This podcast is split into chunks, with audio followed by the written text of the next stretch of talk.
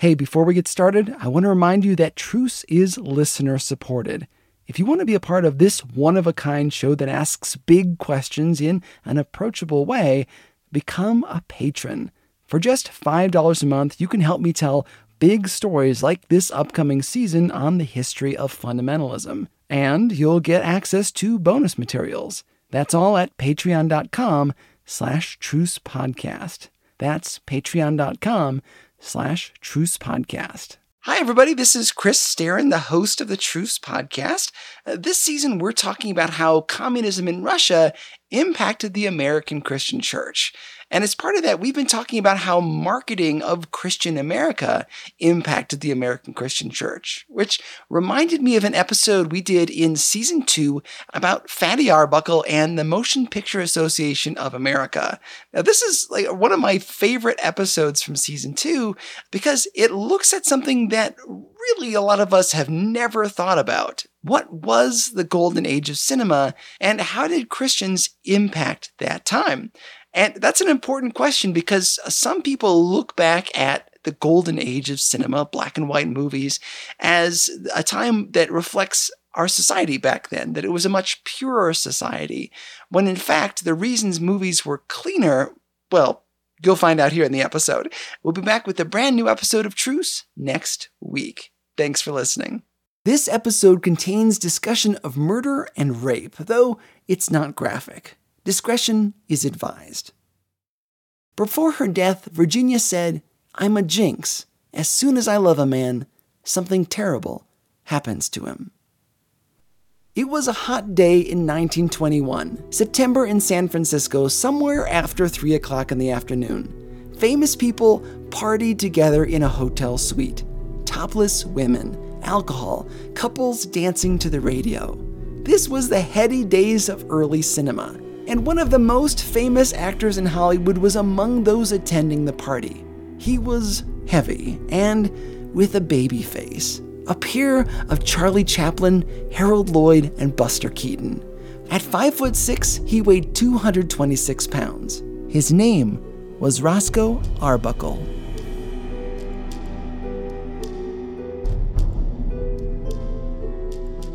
The actor crossed the hotel room and approached a beautiful woman. He was a Hollywood playboy. She was a fashion designer turned actress engaged to another man. A film director who seemed to almost approve of her flirtations with other men. Roscoe took her by the hand and said, loud enough for others to hear, I've waited five years for this, and now I've got you. They disappeared into a separate bedroom. The couple was gone for 20 minutes, during which time the party carried on. More dancing, more alcohol, which was illegal at the time, but available if you had the money. The guests became sloppily drunk. They spread out on couches and had a good time, for the most part, until Virginia screamed. The revelers ran to the bedroom door, but it was locked. Virginia yelled again, insisting that Fatty Arbuckle was killing her. That affair set off a domino effect that sparked one of the most publicized court cases of its age. It ruined an actor's career and manipulated our perception of how people were back then. Perhaps the golden age of cinema wasn't so golden. You're listening to the show that uses journalistic tools to look inside the Christian church we press pause on the culture wars to explore how we got here and how we can do better. I'm Chris Staron, and this is Truce.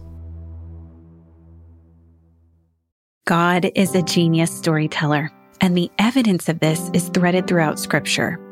In Christianity Today's new show, Holy Curiosity, with me, Kat Armstrong, we explore storied connections threaded throughout Scripture from the Old Testament to the New. Our first mini series, Connecting Dinah and the Woman at the Well, welcomes experts like doctors Tim Mackie and Diane Langberg to give us insight and context into the physical location and meaning of these two stories. These stories will spark holy curiosity in your own faith because once you see these connections, you can't unsee them. God wastes no person, place, or thing. Listen and subscribe to Holy Curiosity with Kat Armstrong on your favorite podcast platform. The 20s and early 30s were a time of moral struggle. A murder trial involving one of Hollywood's biggest stars certainly didn't help. Consider that day in 1921, the St. Francis Hotel in San Francisco.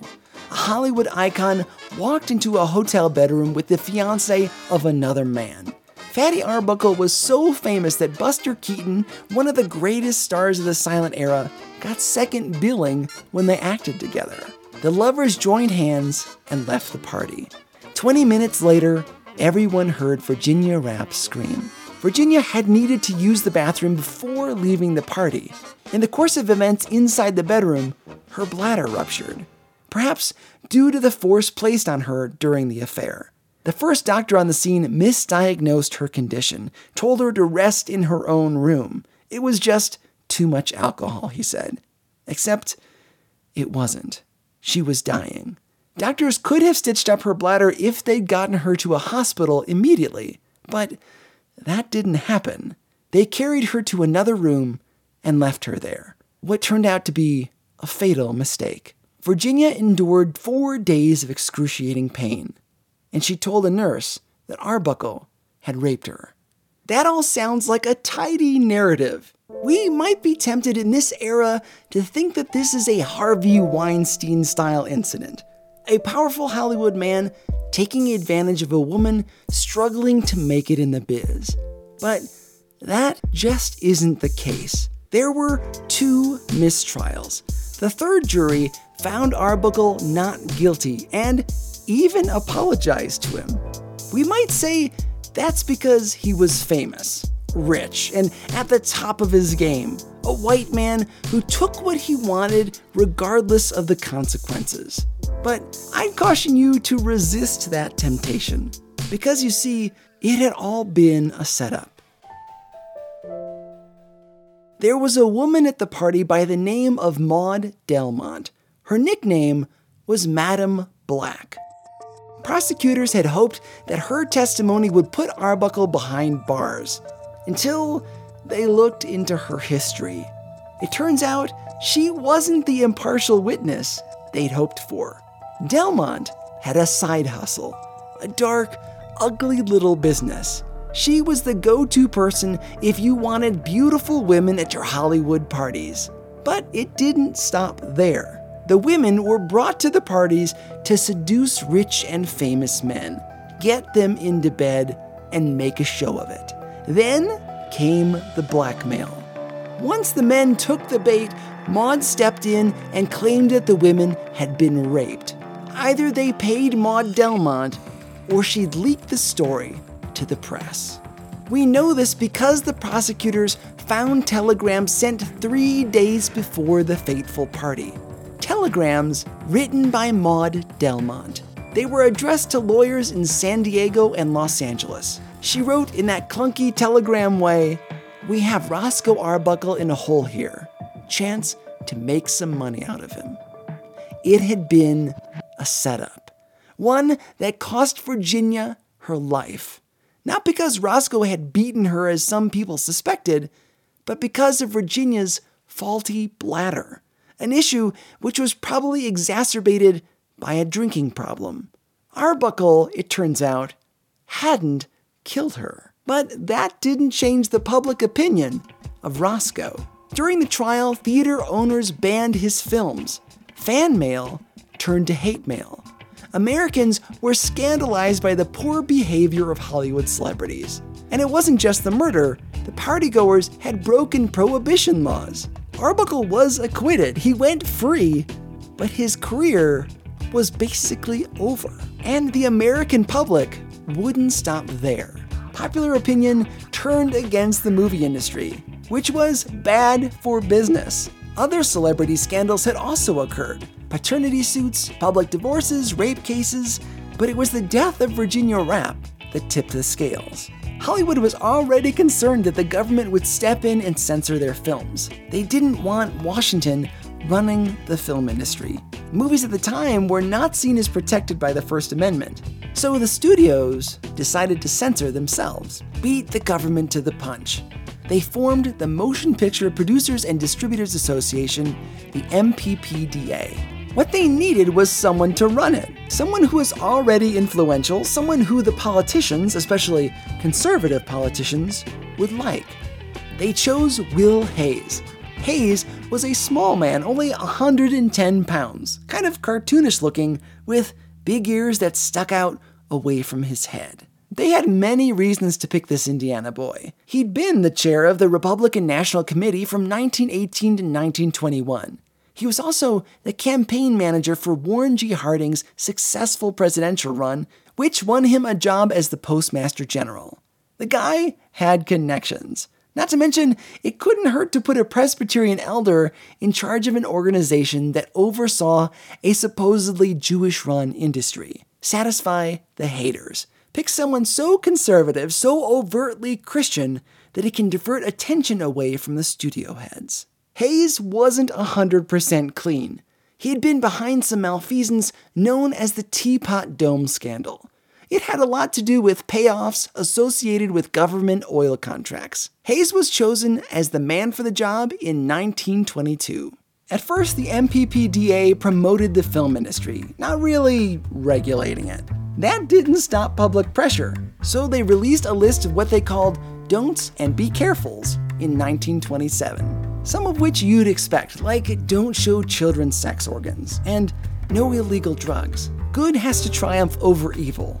Others are a little more surprising, like no profanity, including using the Lord's name in vain, no white slavery, and no sexual relationships between white and black races. Also, no men and women in bed together. Think about Lucy and Ricky Ricardo with their separate beds in I Love Lucy.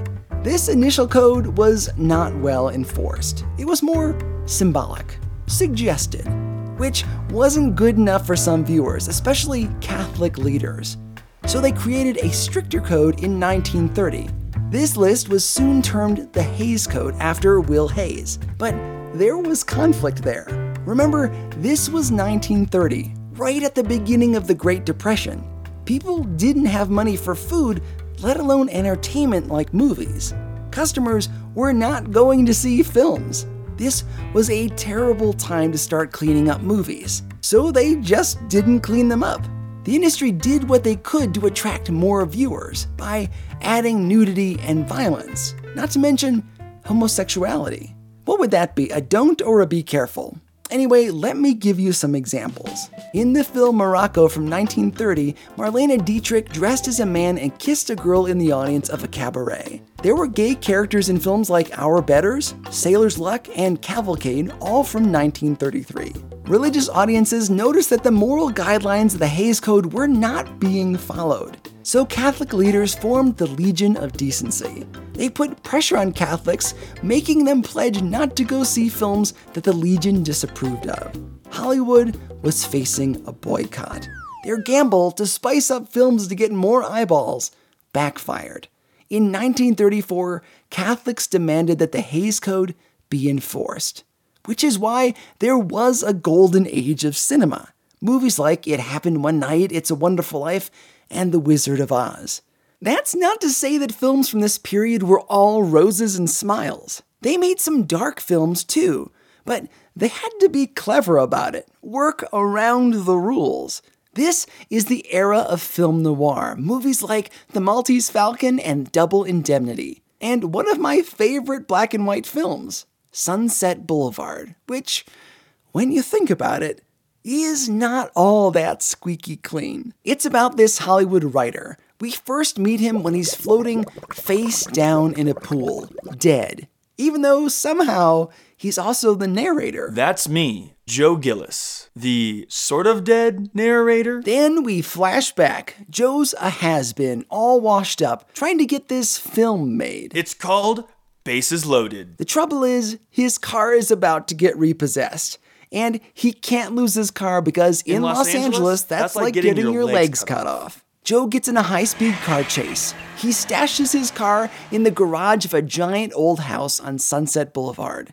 It belongs to Norma Desmond. And now, Mr. DeMille? Um, not yet. Oh, sorry. Norma Desmond, a has been actress from the silent days of film. She used to be big, I am big.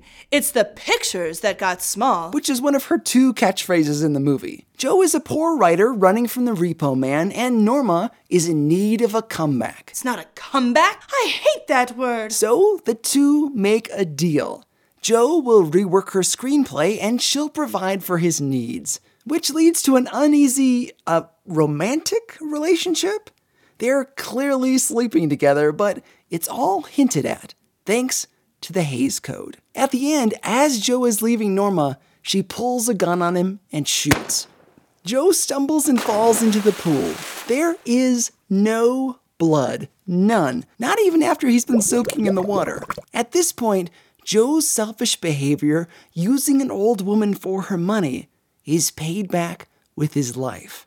And Norma, in one of the great scenes in film history, promenades down the stairs as cameras are rolling. She's back in the limelight in front of the cameras and she says this famous line that is almost always misquoted. Now? Uh, yes, go ahead. All right, Mr. DeMille. I'm ready for my close up. Think about that film today. We definitely get more than a hint that the two were sleeping together.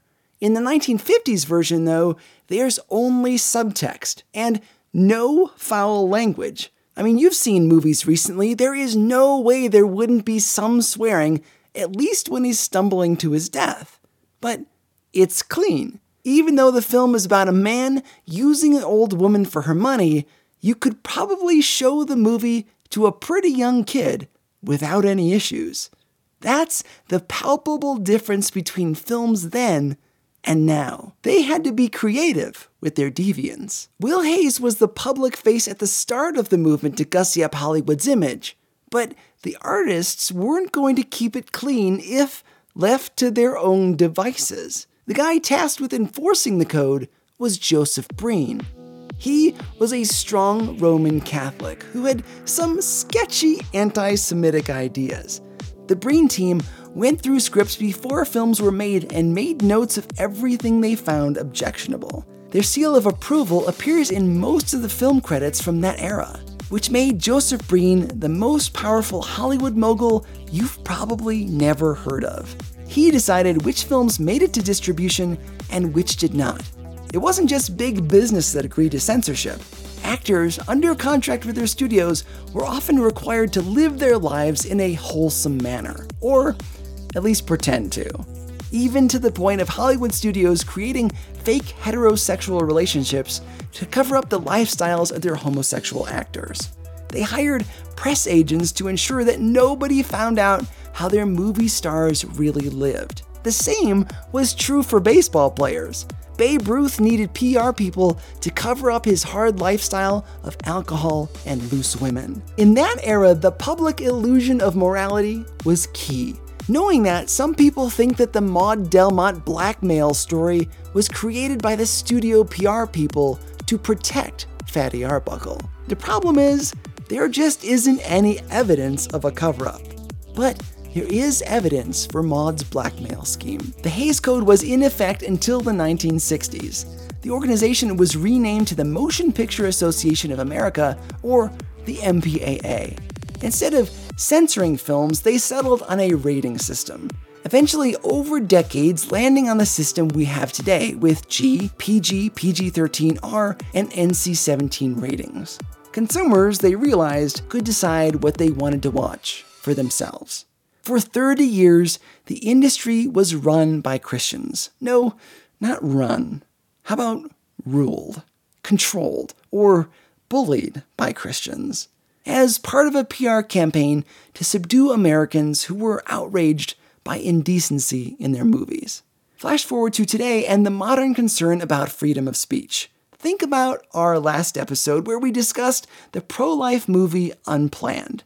Many conservatives are upset by the way that this film has been treated in the media, saying that the MPAA's rating was unfair, that it amounted to censorship, which is quite a swing when you think about it. We Christians went from running the MPAA and censoring films to now protesting the same organization for doing what we used to do. The shoe is now on the other foot, as they say. That is takeaway number one. We humans are two faced when it comes to censorship. We want our kind of freedom of speech. Takeaway number two is this remember that Hollywood is and always has been artifice. Christians today often wax philosophic about the good old days, when people in Hollywood had good morals, when actors led decent lives. They point to films of old as proof that the human condition was better back then. And let me tell you clearly, no, it wasn't. Movies were clean because we forced them to be clean, not because producers, writers, directors, and actors were better people back then, or because they wanted to make clean films. This nostalgia for a bygone era applies to areas beyond the silver screen. We gussy up our collective memories of this whole era. In reality, the supposed golden age of cinema coincided with Americans rounding up Japanese Americans and imprisoning them on our own soil. We enforced Jim Crow laws. We oppressed women. We blacklisted anyone who might be even a little bit communist. We polluted our soil with nuclear waste. We knowingly pushed tobacco even though we knew it caused cancer. We have been, and until the end of time, will be imperfect. That's why we need a Savior in the first place. That's why even the greatest generation needed a Savior too. We need Jesus just as badly now as they did in the 1930s. Pretending that the media was better back then on its own does no good at all. It only looks good because it was censored. As much as we want to bellyache about being censored ourselves, we can't have it both ways.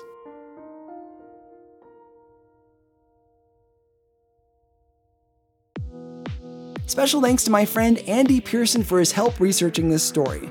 I've got a long list of sources on our website, including some fascinating videos on the subject. There's also a link to an archive where you can read original documents from the MPPDA.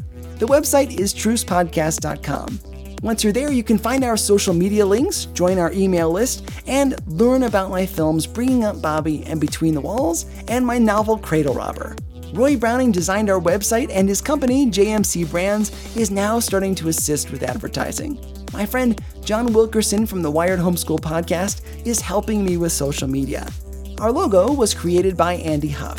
Thanks to Kira Griffith and Gannon Castle for their vocal work. Nick Staron gives me the uncensored feedback I so desperately need. Please consider donating to help us out on Patreon or GoFundMe.com. There are links to those services on our website. And please tell your friends about the show. Thanks for listening. I'm Chris Staron, and this is Truce. I am big. It's the pictures. I am big. It's the pictures that got small. Nice.